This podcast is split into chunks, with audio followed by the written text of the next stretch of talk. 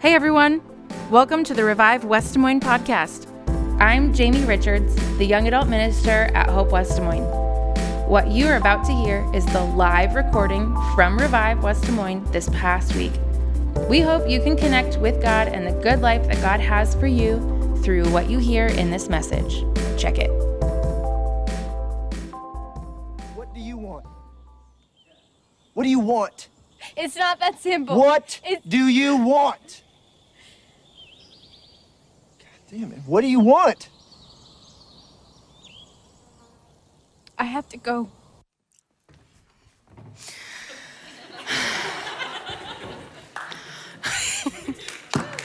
You guys are a great crowd tonight. I have to say that I'm already having so much fun. Can we praise God for our worship team and for our announcements people? Man. That was so good. It's also so fun to be in a room of people here at Revive when our worship team knows how to get rowdy and all y'all don't really know how to get rowdy. and so you're just kind of like, like there's a gentle bop of the knees and of the head, or maybe there's like a gentle sway, and they're like uh, they're in like 75 mile per hour mode, and you're like in a nice neighborhood 30 mile per hour mode here. Anyway, wherever whatever miles per hour you're at tonight, I'm so glad you're here. My name is Jamie, and I'm the Revive Young Adult Minister here at Hope's West Des Moines campus, and it is a brand new month. It's February. Uh, happy February, happy Groundhog's Day. That was what yesterday. I think I heard we're going to get an early spring, so winter is just having hopefully its last hurrah out there these last couple of days. Um, so it's February, and we're doing a new sermon series, and we are talking about relationships because it's February. Ooh, yeah. Uh, uh, because not only is it just February and it's like, I don't know who decided it was the month of love, probably Hallmark. Hallmark decided uh, that this is the month where we talk about little babies with wings flying around and shooting people with arrows, which honestly sounds like a problem that needs to be stopped. um, and so, but a lot of people think about relationships when the month of February rolls around because of Valentine's Day. I also know from personal experience and working with young adults and being a young adult that kind of by this time, the winter doldrums have set in a little bit, and we've really been shivering, and it's been cold outside. And winter is a time, at least here in Iowa, where so many of us think about who are the people that I'm spending these long, cold winter months with? Like, who are the people that I'm sitting inside playing games with? And maybe those were questions that you were asking pre COVID, and then now in COVID or post COVID or whatever we are, that all that looks different. Regardless, we're going to be talking about relationships all month long. And the thing that I love about this series, as we're talking specifically about emotionally healthy relationships, is that this applies to all of the relationships that you have, not just romantic relationships, but relationships with coworkers, with your boss, with people that you might supervise, with people in a cohort at school, with coworkers, with family friend, like all of the people, the person that maybe you've been crushing on at the coffee shop, whatever, and you're like, I really hope that this is the time that they're going to remember my coffee order, and you go up and look at them, and and they're like what would you like to order? And, and all your hopes and dreams are crushed. Uh, what we're, we're going to be talking about is, is emotional health. And I started with that clip, that clip from the notebook. Somebody asked me what movie it was from today, and I was like, oh my gosh. it's from the notebook. Um, what do you want? Uh, not because they're the most emotionally healthy relationship that has ever happened on the planet, but because we're going to be talking tonight as we kick off this series about two things that are really important in all relationships, romantic and not. We're going to be talking about mind reading, which Noah could not do, and we're going to be talking about expectations. Um, and honestly, the, the characters in the notebook clip that we saw could really use this message tonight. So we're going to cover a lot of things, and I'm really excited about it. So I hope that you buckle up and um, are ready to go. You and I were created to be in relationships with one another. Uh, we believe, as people of God, as a, a church, um, scripture says that humanity was made in God's image. And the interesting thing about that is that God exists as a trinity of persons God the Father, Jesus the Son, the Holy Spirit, and they are, they are distinct. There is uniqueness, but there is togetherness and oneness. And as this God that exists in Trinity, in relationship with one another and self, you and I were made in that same God's image. You and I were made for a relationship.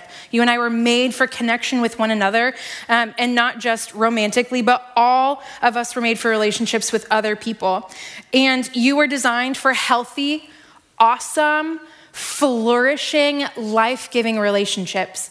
And a testament to that is you know how good it feels when a relationship is going really well. You've got the warm fuzzies, you're on cloud nine, things are going really well in your world. And then I don't know what it feels like for you when that changes. I know what that feels like for me suddenly life just isn't like as rosy anymore, right? Like when you're, the quality of your relationships feels poor, the quality of your life just starts to feel poor. You and I were made for good, awesome, healthy, thriving, life giving relationships. And here's an interesting concept about relationships the quality of our relationships reflects the quality of work that we do in our inner worlds. This is not something that like researchers have said or maybe they have. This is just like a Jamieism. This is like Jamie's been a relational person her entire life. And I have seen this play out in my own life and in the lives of so many people around me that the quality of what I've got going on in here, um, not like the quality of me as a person, but the attention that I am paying to my inner world to the things that I have not spoken or the things that I journal about, the things that I cry about, the things that I'm excited about. The work that I do paying attention to those things is mirrored in the quality of my relationships because it's what I bring to a relationship. You can't be in a quality relationship, you can't be in a healthy relationship if you're not in a healthy place. Like that just doesn't happen. So the quality of our relationships reflect the quality of the work in our inner world. And so we're going to be talking about that inner world, not just tonight, but in this whole series, uh, because we want to get to some emotionally healthy relationships. So our relationships are a lot like a car um, specifically a car that has dash lights. How many of you have had a dash light come on in the last little while? Like maybe that tire pressure light came on, or maybe something started flashing and you had that gut bomb of like, oh no, yeah, yeah, okay, yes, Jacob, I'm yep tracking with you. Um, so relational issues Sometimes they're out of the blue and that light comes on and you're like, oh no, what is this? Like, is my car about to shake and fall apart and I will be stranded in the middle of 235, still going 50 miles per hour? Or maybe that's just my anxiety. That's what my anxiety says, is this car is gonna fall apart with me in it. Um, or maybe, you know, you see a light come on in your relationship, like a dash light on your car, and you just kind of ignore it for a little while. Because you know if you ignore it long enough, enough, it's gonna go away. That's how that works, right? Like if you ignore it, it'll go away. Not really, unfortunately. Lesson learned. Um, relationship issues are like car dash lights. They're flagging to you that something needs to be paid attention to. Sometimes, if you know a little bit about cars, when your car dash light comes on, you know enough to say, oh, this tire pressure light is on, or maybe like me, the first time it came on, you were like, What is that? Oh my gosh. And you look at the owner's manual, you see, Oh, it's just the tire pressure thing. Like, I know how to handle this on my own. And you can work through some relational issues on your own when that dash light comes on, that relationship issue pops up. Sometimes you need to take your car to someone smarter than you and have them Take a look at the indicator light, read the computer, because all cars have computers nowadays, right? My uncle is very dissatisfied, dissatisfied with this because uh, he used to be able to fix whatever he wanted. Um, but sometimes, just like with cars, you have to take your car to somebody who knows how to deal with it. The same thing is true in our, in our relationships. Sometimes you gotta have some assistance. Sometimes you gotta sit down and talk with somebody, get a trusted person, friend, mentor, pastor, therapist, whatever. And so in this series, what we're doing as we walk through how to have emotionally healthy relationships, we're taking our cars to the mechanic. Um, there's um, some famous pastors around here at Revive that, if you've been around Revive for a while, you've heard me reference them. Pete Scazzero, he wrote this wife with his, uh, or he wrote this book with his wife Geri, Emotionally Healthy Relationships. You've often made, uh, heard me maybe talk about emotionally healthy spirituality. We're talking about emotionally healthy relationships. And so, all this series is going to be based on their work through trial and error in their marriage um, and in 20 plus years of ministry uh, working in New York City. We're using their curriculum talking about emotionally healthy relationships. And I'm really, I'm really, really excited about it. Um, so, we're talking kind of 30,000 foot view about this, but we're also talking about specific skills because I don't want to just talk at you about something or have you come to revive and leave thinking, like, well, that was a nice idea. Like maybe maybe tugged a couple of my heartstrings, or I feel invigorated, or my bones are rattling, or whatever. Like that would be cool. I also want you to leave with concrete skills because God doesn't just call us to do things, God also equips us to do things. And we don't have to just wander around in the world being like, man, I wish my relationships were better but not skilling up so that we could have better relationships. So I want you to skill up for healthier relationships. It's kind of like learning a new instrument or a skill. It's totally possible. It just takes practice and a willingness to learn. Uh, sometimes those are the most difficult parts of practicing piano. Side note, my piano teacher was my grandma who ended up living with us. And she, I would practice the piano in her living room while she was in like the bathroom or the other room, you know? There's nothing like practicing piano with your grandma yelling F sharp when you like miss that note or whatever. Uh, thanks, grandma. Uh, yeah, it was great. So, uh, but yeah, we should get her on the worship team.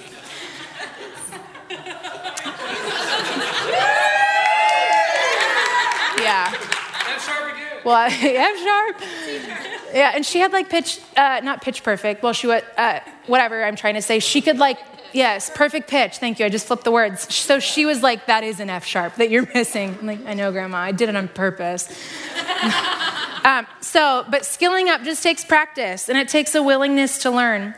So, as we get into this tonight, I tremble just a little bit to use this analogy because it is a bodily function analogy, and I used to do student ministry, and I apologize to the real adults in the room, but it just we're just going to go with this because it's literally perfect. I'm sorry. If you have some flatulence, as my grandma used to call it, that you need to release from your body. Like me, I remember specifically we would make a lot of jokes about this in high school and college you know it needs to exit your body and so but you're just like no not here not now. And then you're like no it's gotta it's gotta happen. So you just hope and pray there will be no noise no smell. It will just leave.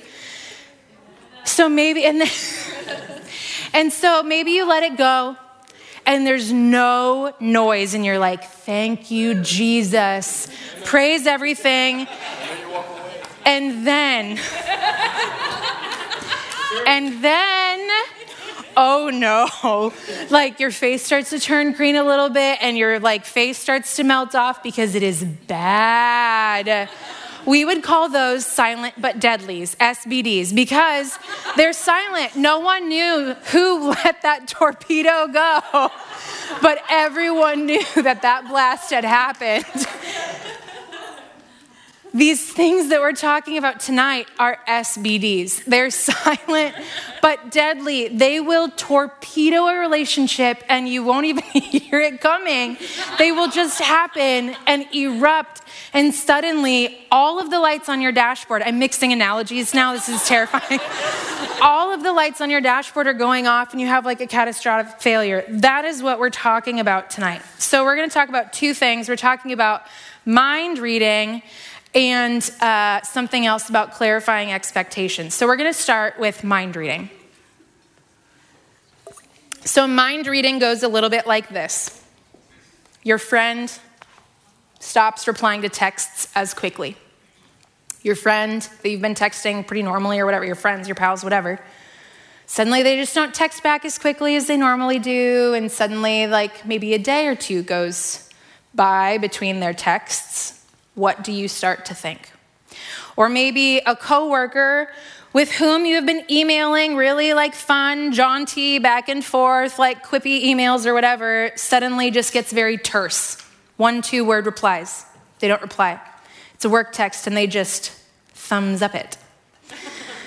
or maybe like me, this like this last week, I did this this week. It's crazy. I uh, texted a coworker for help with something, and I sent a novel via text. And I was like, I don't know what to do. I could do this, or like, what about this, or I could do this. And the coworker just replied with six words, or you could blank, blank, blank. And I was like, this person thinks I'm an idiot, an incompetent imbecile who just doesn't know how to do their job. And I started spiraling and thinking, well, they're thinking blah, blah, blah, and blah, blah, blah. we don't know what's happening. Uh, I'm spiraling, just kidding. Um, and so suddenly you start to wonder, like, what's going on? And your brain starts filling, that was really funny. Your brain starts filling all of these gaps. And what we're doing, a term that we could use for this, is you are beginning to attempt to read the mind of the person that you've been interacting with and filling in the gaps of, well, I'm thinking this is what they're thinking. And they're thinking this obviously because X, Y, Z, this is the observable behavior. There was a change, something like that. But that is not actually usually considering reality of there's more going on than we, what we actually know. There's probably situations that we are just completely unaware of, and we're only looking at this puzzle incompletely. And so when we start to put these puzzle pieces together in our, in our heads without checking the facts, we're often mind reading and torpedoing a relationship when that other person has no idea.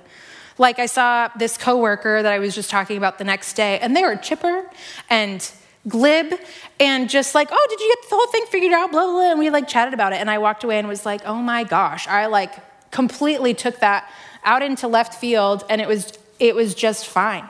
And then realized because of the time when I had texted them this event that that person was in and was like, oh, they were probably like in the middle of preaching and just like, this is totally fine. Um, our preachers don't text here at Hope yet uh, that I have seen. Uh, but anyway, I had just made up this whole thing happening in my mind and felt like, okay, yeah, this is, I was mind reading. I also remember uh, being a young adult. Um, I grew up here in Iowa, moved to Seattle after college, was there for a while doing youth ministry, which is where the toot jokes really kind of come in. Um, if you want to engage the boys in the room, man, you just got to do a good bodily function joke, and then they're right back there with you.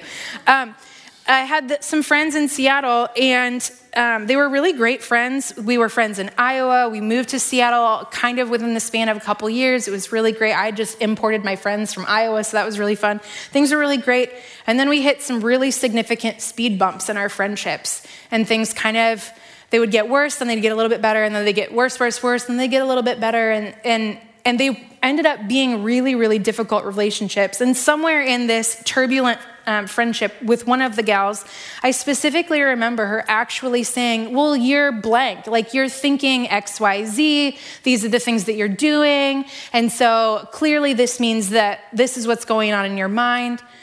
And I remember being really caught off guard and realizing, like, oh my gosh, wow, yeah, I can see where you would maybe get that assumption from based on my behavior, but the, actually, the, what was true for me on my end could not be farther from the truth. And I remember looking at her, and I said this only because I knew that I had done this before. I was like, man, you are talking about me behind my back to yourself. You are telling stories about me to yourself in your head that are not true, and I need you to knock it off. I probably said it nicer than that, but I remember being like, You're telling lies about me to yourself. And then thinking, I gotta write that down. but I knew that that was true because I have done that so many times myself. So, this mind reading thing often reads the situation rather poorly and doesn't really end well. And we're going to look at a situation in Scripture in a moment, um, in a little bit, that gives us some examples of this. But first, we're going to uh, we're going to keep going. Um, one of the things I think is fascinating about this is if you look at the Ten Commandments in the Old Testament, even if you're not familiar with church, the idea of the Ten Commandments may be familiar to you. One of the commandments says this You shall not give false testimony against your neighbor. When we mind read, We're, st- we're, we're saying false testimony about this person that we're in relationship with to ourselves. And maybe you say that to other people, right? Like maybe you process with a friend or vent vent to a friend. There's good venting, right? I try to, to only vent to people who can actually help me come up with a solution because then it's not a gossipy thing. I'm just like, can you help me? I've got some steam and some heat. I need to put this out there. Help me see this from, help me see what I'm missing, whatever. But when we're just talking about this stuff to ourselves or to other people about this person, we're mind reading, not great situation. There's a, a commandment about this in the Big Ten. Should not give false testimony against your neighbor. So we've got to start, stop bearing false witness in our heads about people. We've got to stop assuming their behavior means X, Y, Z. You don't know somebody's motivation. You can observe behavior, but we never know what's behind somebody's uh, we never know the motivation behind somebody's behavior. So here's some skills, some things that you can put in your toolbox. And if you want to take a picture of this next slide, whatever, whatever floats your boat, um, here's some ways to stop mind reading.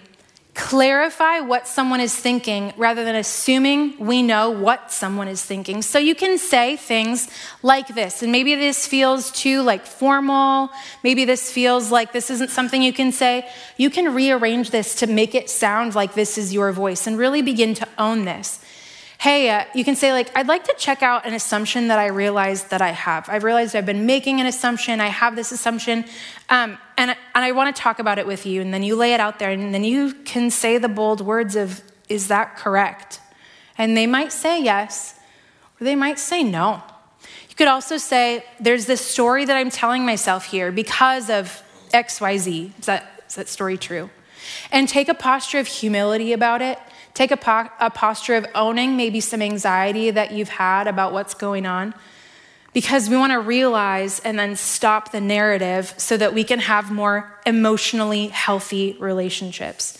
So that's mind reading. And the second thing that we're going to talk about is about clarifying expectations. And this one, like, I could talk about this one for five hours, so we're just going to limit it to a couple minutes.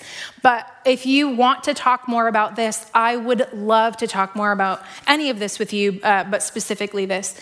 Have you ever had, I don't know, like, a birthday or some sort of party, but let's go with birthday. Have you ever had a birthday where you expected that a specific someone was going to like text you or message you or post about you on their Instagram story or whatever. Didn't happen. How did that feel? Have you ever expected around a holiday for something to happen? I don't know, I don't know what, like for somebody to go splitsies on a gift with you that you thought they were gonna go splitsies on and then they, they just didn't or you expected that that cousin was going to bring that thing that they always bring or that they're going to show up.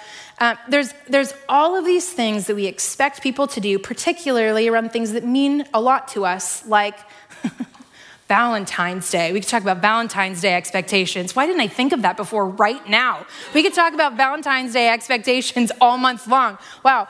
Um, but we could talk about birthday expectations, holiday expectations, the expectations that we have on our family members for how they're going to interact with us, how they're going to show up in our lives.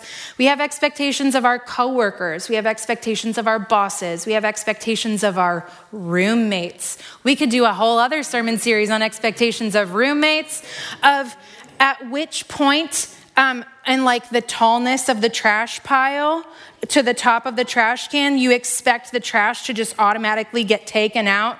Um, the, the, the dishes, the dish. Jacob slowly getting up and walking. Sorry, Jacob, I didn't mean to call you out. That was just perfect. man, we could talk about roommate expectations for such a long time. When we think about the expectations that we have on people, there are often resentments waiting to happen because unclarified expectations are going to turn into resentments.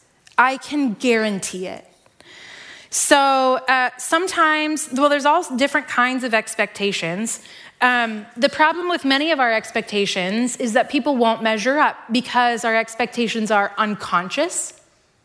We don't realize that we have an expectation, and you can realize that you had an unconscious expectation when something didn't happen and you're disappointed. Or when you get angry about something that you didn't realize was like a landmine there, right? Like you have this unconscious expectation, and then when it's not met, you have this emotional reaction to it. There are unrealistic expectations, like it's literally just not going to happen.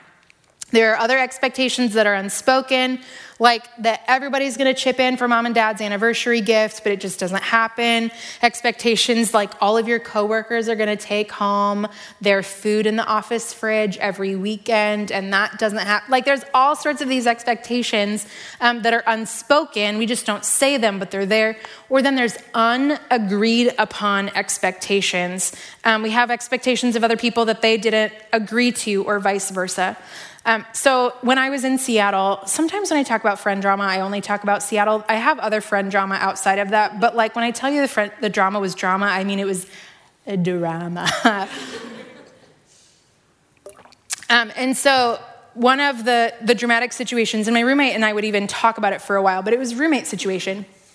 And uh, I think we'd been roommates for probably, it was over six months, but less than a year at this point in time. And we were driving back up Highway 99 from Seattle to Lynnwood, if any of you know where that is. And we were just, I was driving and I started to realize, like, oh, there's been a conversation brewing and I think it's about to happen think it's about to, oh, okay, yeah, the conversation is happening.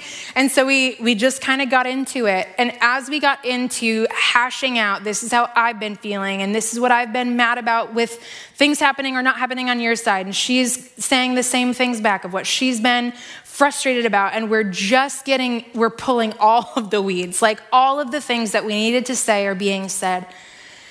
And we'd been friends for years, and we just kind of looked at each other and I was like, oh my gosh, I've had this expectation on you that you are gonna be my mom. Man, that feels yucky to say. And I didn't realize that I was expecting you to do these things that in my house, my mom just, I never did them. So whenever I've lived with somebody else, it was always taken care of. And she had some, like we had, I'm owning my stuff, she owned her stuff. And we just kind of looked, well, I didn't look at her because I'm driving and I'm a responsible driver. but we just kind of looked at each other and I was like, man, uh, unexpressed expectations are killers. They had torpedoed our friendship that we'd been like, yeah, we're mature enough to live together. It will be fine. Let me, let me, let me tell you a tidbit. if you were going to room with a friend or, or whatever, if you're going to room with, like, you get married, you move in together, whatever, if you think that because you're mature, that means there's going to be an absence of conflict, you are living in a fantasy world.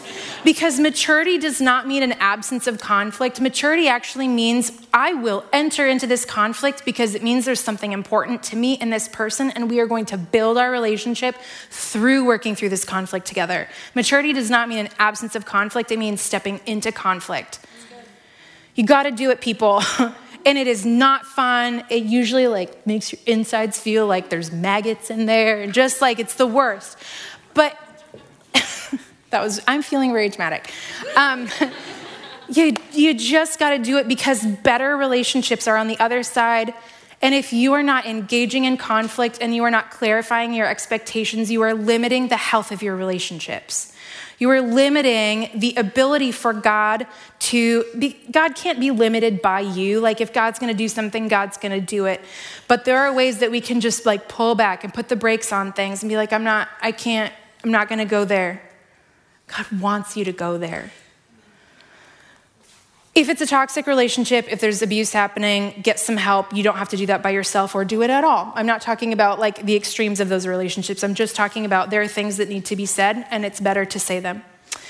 Um, so families stop talking to one another over unmet expectations, friend groups blow up over unmet expectations, churches split up, people leave jobs, leaders or employees get torpedoed, birthdays come and go um, and can blow up over expectations. All of these different things can blow up with expectations. Small groups can blow up because, and I've seen a lot of that happen around Revive because you expect you're going to hang out on the weekends with your small group and then people don't like respond in the group chat or they just do the thumbs up or what. There's all of these expectations that we have. But people won't measure up if the expectations are unconscious, if they're unrealistic, if they're unspoken, or they're not mutually agreed upon. And so these, um, these expectations can be really powerful. And I want you to take a look at this quick clip that actually goes into some research about expectations. We just learned about this in school in a psychology class that I'm in right now. Uh, we went more into depth in it, but it is fascinating how our expectations not only impact us, but the people that we are around. Take a look. This is a man named Bob Rosenthal. And early in his career as a research psychologist, he did something very devious. Late one night, Bob secretly crept into his lab and he hung signs on all of the rat cages. Some of the signs said that the rat in the cage was incredibly smart, and some of the signs said that the rat in the cage was incredibly dumb, even though neither of these things was true. So then Bob brings this group of experimenters into his lab and says, for the next week, some of you are going to get these very smart rats and some these very dumb rats. And your job is to run your rat through a maze and record how well it does. So, what did they find? It was not even close. The smart rats did almost twice as well as the dumb rats. Even though they weren't. Even though the smart rats were not smart and the stupid rats were not stupid. They were just all the same kind of average North Dakotan rat. that almost to me sounds like the stuff of science fiction, like telekinesis. Yeah. No one really believed him at first. I was having trouble publishing any of this. But what Bob eventually figured out was that the expectations that the experimenters had in their head actually translated into a whole set of tiny behavior changes. Handling rats and handling them more gently can actually increase the performance of rats. This kind of dynamic happens in people too. You may be standing farther away from someone you have lower expectations for. You may not be making as much eye contact. And it's not something you can put your finger on. That's Carol Dweck, a psychologist at Stanford. She was one of several researchers who explained all kinds of surprising things that expectations can influence, like Teacher expectations can raise or lower a student's IQ score. A mother's expectations can affect the drinking behavior of her middle schooler. Military trainers' expectations can literally make a soldier faster or slower. Wow. Our expectations don't just live in us, they leak out of us. And they really have an impact on the environments, the atmospheres that we walk in. So, what makes an expectation valid? How do we move through these uh, problems that can come with expectations so that we can have emotionally healthy relationships that God designed us to be in, that are life giving and that thrive? Well, we need to be aware of our expectations. Sometimes you don't know that they're there until you stepped on a little landmine and you're like, oh, okay, I found one. But then you become aware of it aha, this is an unrealistic expectation, or I didn't express this, or whatever. So become aware of them. And then realize I do need to have reasonable expectations. That expectation that I had, for example, of my roommate acting like my mom, like that's not reasonable, but I didn't have the words for it. And then when I said it, I realized just how unreasonable it was. So I need to have reasonable expectations. I need to communicate about them. I need to express my expectations. Man, I realize that, that I've had this expectation that when the trash can meets, when the trash in the trash can meets the top of the trash can le- level, one of us will take it out that like if it starts to like fall over onto the floor or whatever like that's I, i'm not into that. My expectation is that this will happen. You can talk about expectations really easily. It doesn't have to be a scary thing right? Sometimes we just make it scarier in our heads. Um, and expectations do need to be agreed upon for an emotionally healthy relationship. This is my expectation. Is that something that you'd be willing to say yes to? Can we what expectations do you have of me? And in humility approaching those and asking for the build of a relationship. And you can say, I'd like to clarify this expectation, or I'm, I'm wondering if this is something that would really make me feel comfortable. Could we have a conversation about it? There's all sorts of ways that we can approach expectations to make them valid. And I'd like to just shift gears a little bit here because we've been talking about really important things in regards to relationships with one another. But I want to shift just a little bit. And now that we've taken a look at mind reading and expectations, just take a moment how they and look at how they impact our relationship with God. And I invite you to just consider kind of quietly uh, before we look at a Bible story what are your expectations of God? Like when you think about who God is, when you think about what brought you here tonight, what you want from God, what you've been praying for lately, and how maybe, just maybe, are you kind of mind reading a little bit? Like there's big air quotes around this, right? Like we can't read God's mind. God's mind is much bigger than yours or mine. But I even remember a couple years ago, there were some things, ah, this is four or five years ago, there were some things going really poorly. And I remember thinking, God's punishing me for something. And then I was like, Jamie, you literally have a religion degree and you know that that's not how that works. And then I was like, ding, ding, if I can think God is punishing me because of XYZ and I even know that's not how that works, man, I get how people that I interact with so often can struggle. God's punishing me because of XYZ, whatever. And that's mind reading. And there are some expectations that we may, may have of God that are unexpressed, that are on all of that list. That, that that's not something that actually, when we begin to articulate it, we realize that that's fair. Or maybe how are we beginning to think like, well, this terrible thing's happening in my life, so God must be really mad at me, or I must have like I have I feel like I have no purpose in my job, so I must have like missed the boat and I don't know how I could like quote unquote get back on track. You're never lost with God. God always knows where you are. You are never in a place that is that is too far for you to just be in God's love immediately, for you to be in God's grace immediately. And uh, we see this in a story in the Old Testament. This is one of my absolute favorite stories in the Old Testament. It's in 2 Kings chapter 5. If you want to, like, if you have your Bible or Bible apps and you want to follow along, you totally can. Otherwise, we've got some stuff on the screen. Um, but this is the story of Naaman. Any of you, just by the name, are you familiar with the story of Naaman? This is one of my favorites um, when I was a kid. So, Naaman is the commander of the army of Aram or Aram, however you say this in Hebrew. I haven't taken Hebrew yet, but I'm going to next semester. I'm very excited about it. So, I'll tell you. They're probably going to tell me it's a dead language and that we don't know. And I'll be like, no, I need to know. Um, but he's a commander of the army of Aram um, for the king of Aram. And he's a mighty warrior and he means a lot to the king. The king really loves Naaman. So Naaman is a mighty warrior, uh, but scripture says um, in verse two or three, but though Naaman was a mighty warrior, he suffered from this disease known as leprosy. He suffered. There was this skin disease that was, um, I don't quite understand how a, a, a, disease diagnosis of leprosy, which was normally pretty debilitating, could still mean that he was a mighty warrior, but this probably tells me that, like, this guy has gumption.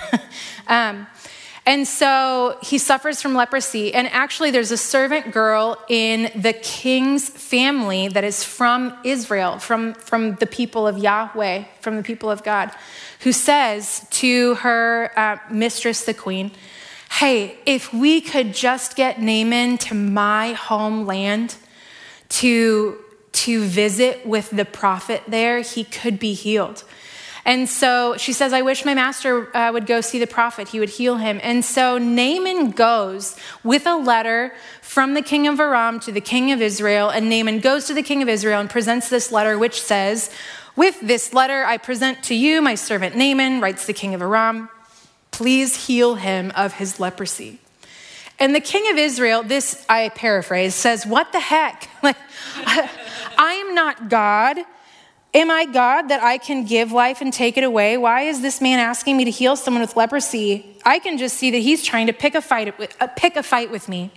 So we have a little bit of mind reading happening here. The king of Israel is like the king of Aram, who is this mighty um, general. He's just trying to pick a fight with me. Man, this whole thing is just going to go downhill super quick, and you can begin to hear that anxiety spiral of mind reading.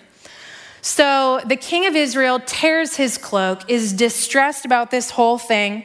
And Elisha, who actually we sang about in the song, Yeah, yeah. And I was like, well, that's a kind of fun little moment.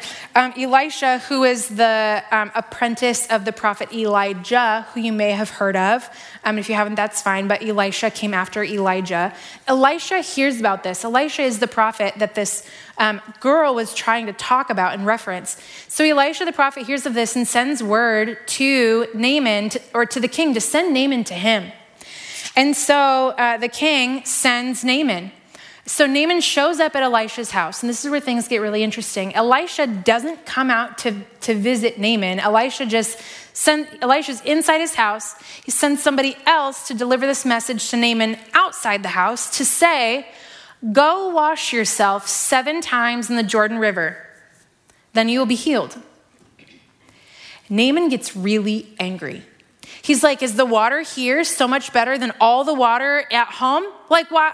I, why did I come all this way? You're not even giving me the honor and the dignity, he's mind reading, of coming out to see me and to like greet me. I've come all this way. You apparently have this power to heal me. It's like going to a doctor that supposedly is going to have the thing that's going to cure the thing, and the doctor won't give you a visit, just sends a nurse, which the nurse is very qualified, right? But you're like, I wanted to see the doctor. Um, and so Naaman becomes really angry and he stalks away, and it literally did I Google search the Bible for the word expect? Yes, I did. Uh, but here we have expectations. And I was like, oh, this is a perfect story. Naaman says, I thought he would certainly come out and meet me. I expected him to wave his hand over the leprosy and call on his God and heal me. And so he, he's ready to storm home. And the men that are with him say, Naaman, hold on, hold on. Let's talk about this. And they convince him to just go down to the river. You're already here, man. Just go to what I mean, if this Elisha guy had asked you to do something really difficult, you probably would have done it, right? They say. They're like, this is a really simple thing. Just go down to the river, dip seven times. What is the worst that could happen? So he goes down to the Jordan River. He dips himself seven times in the water. Can you? Kind of wish I would have been there. Like one, two, three, four, five six, seven. Um, and he does it, and it says his skin becomes as healthy as the skin of a young child, and he was healed. And so God does this miraculous healing. He goes back, talks to Elijah. They have a conversation um, that's really beautiful, and Naaman ends up saying, like, I want to worship your God. I want to worship Yahweh, the God of Israel. How do I do that? They have this beautiful conversation about it. And Naaman not only experiences physical healing, but emotional healing, relational healing, he is restored to health not only in his body, but in his community and in relationships. And all these really incredible things are able to happen. He's able to, to still move through some expectations and some mind reading. And so I just wonder when we are like Naaman, when we have an expectation of God that we're like, God, I wanted you to, to do this thing because you didn't do it this way like, I, I kind of want to be done with you. And I think so often we have those expectations on God because subconsciously we have this deep embedded awareness of what we think God's expectation is for us. I've got to live up to these things. God calls me to be perfect and I can't be so like, but why would I even try? Here's what I want you to know about God's expectations for you it's really simple. God's expectation for you doesn't even sound like an expectation, it's just love. It's an awareness of the unending love of God for you, of the unconditional love of God for you. That there's nothing that you could say or do that would make God love you anymore because God literally could not love you anymore because God loves you so incredibly much. God sees the questions that you have, the expectations that you have, the ways that you wish your life was different.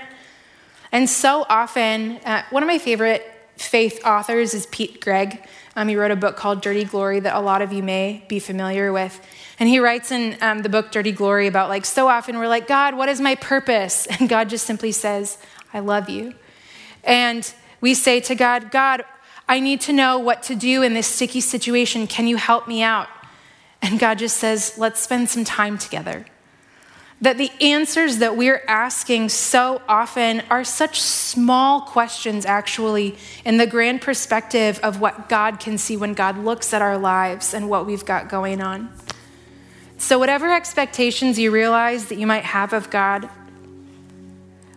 I invite you tonight to just let the love of God be the answer to the question that you're asking. To know that God's love is everything. It seeps in, sometimes it overwhelms. But that God has no expectation for you other than for you to just simply receive God's love for you. And all of the emotional health that we could ever want or dream of flows from a place of understanding that love so that we don't do things for love, we do things from love. So, Paul writes about this in a lot of his letters in the New Testament, but one of my favorite uh, parts that he talked about was this. Um, actually, this isn't Paul, this is Peter. Um, Paul wrote about it a lot, but Peter did too. Peter writes in 1 Peter 1 All praise to God, the Father of our Lord Jesus Christ. It is by his great mercy that we have been born again because God raised Jesus Christ from the dead. Now we live with great expectation and we have a priceless inheritance we can have expectations of God because God has the power to live up to and actually beyond the things that we could imagine or ask of God. I, in my experience, usually what happens is our questions of God are not big enough. God, why do bad things happen to good people? God, why is this terrible thing happening? God says, I love you. Let's talk. Let's hang out. Let's be together. And so tonight we're going to celebrate communion. Communion is literally a way that we encounter the presence of God, very simply in a little bit of grape juice and a little kind of cracker thing. but we believe that it's not the power of these elements that brings God's spirit to us, but that God's spirit in love comes to us and says, I love you. You are mine. You are enough.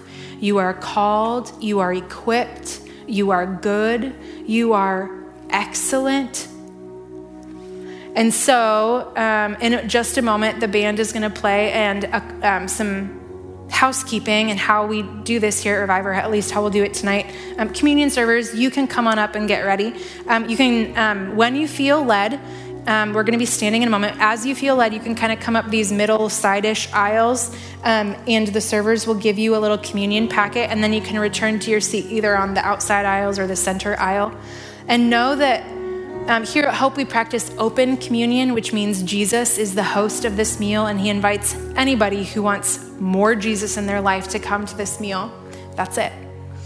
And so I invite you as you um, come forward tonight to be considering how great the love of God is for you.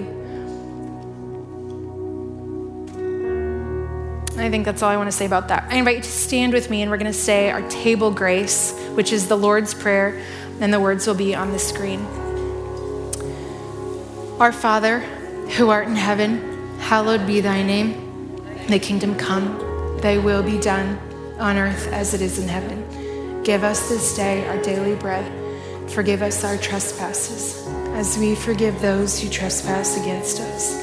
And lead us not into temptation, but deliver us from evil. For thine is the kingdom, and the power, and the glory, forever and ever. Amen. Um, if you need gluten free, we've got some gluten free over on this side. And if you are at home on the live stream, you are more than welcome to grab some crackers or bread, grape juice, cranberry juice, wine, and participate with us because God's promises in this meal are for you too. So as you feel led, come on up. Thanks for listening, everyone. Revive West Des Moines happens every Thursday night at Hope in West Des Moines, and we'd love to connect with you on social media. So find us and let us know where you're listening from. And whenever you're in town, we would love to have you come to Revive and join us live. Peace out, Scouts.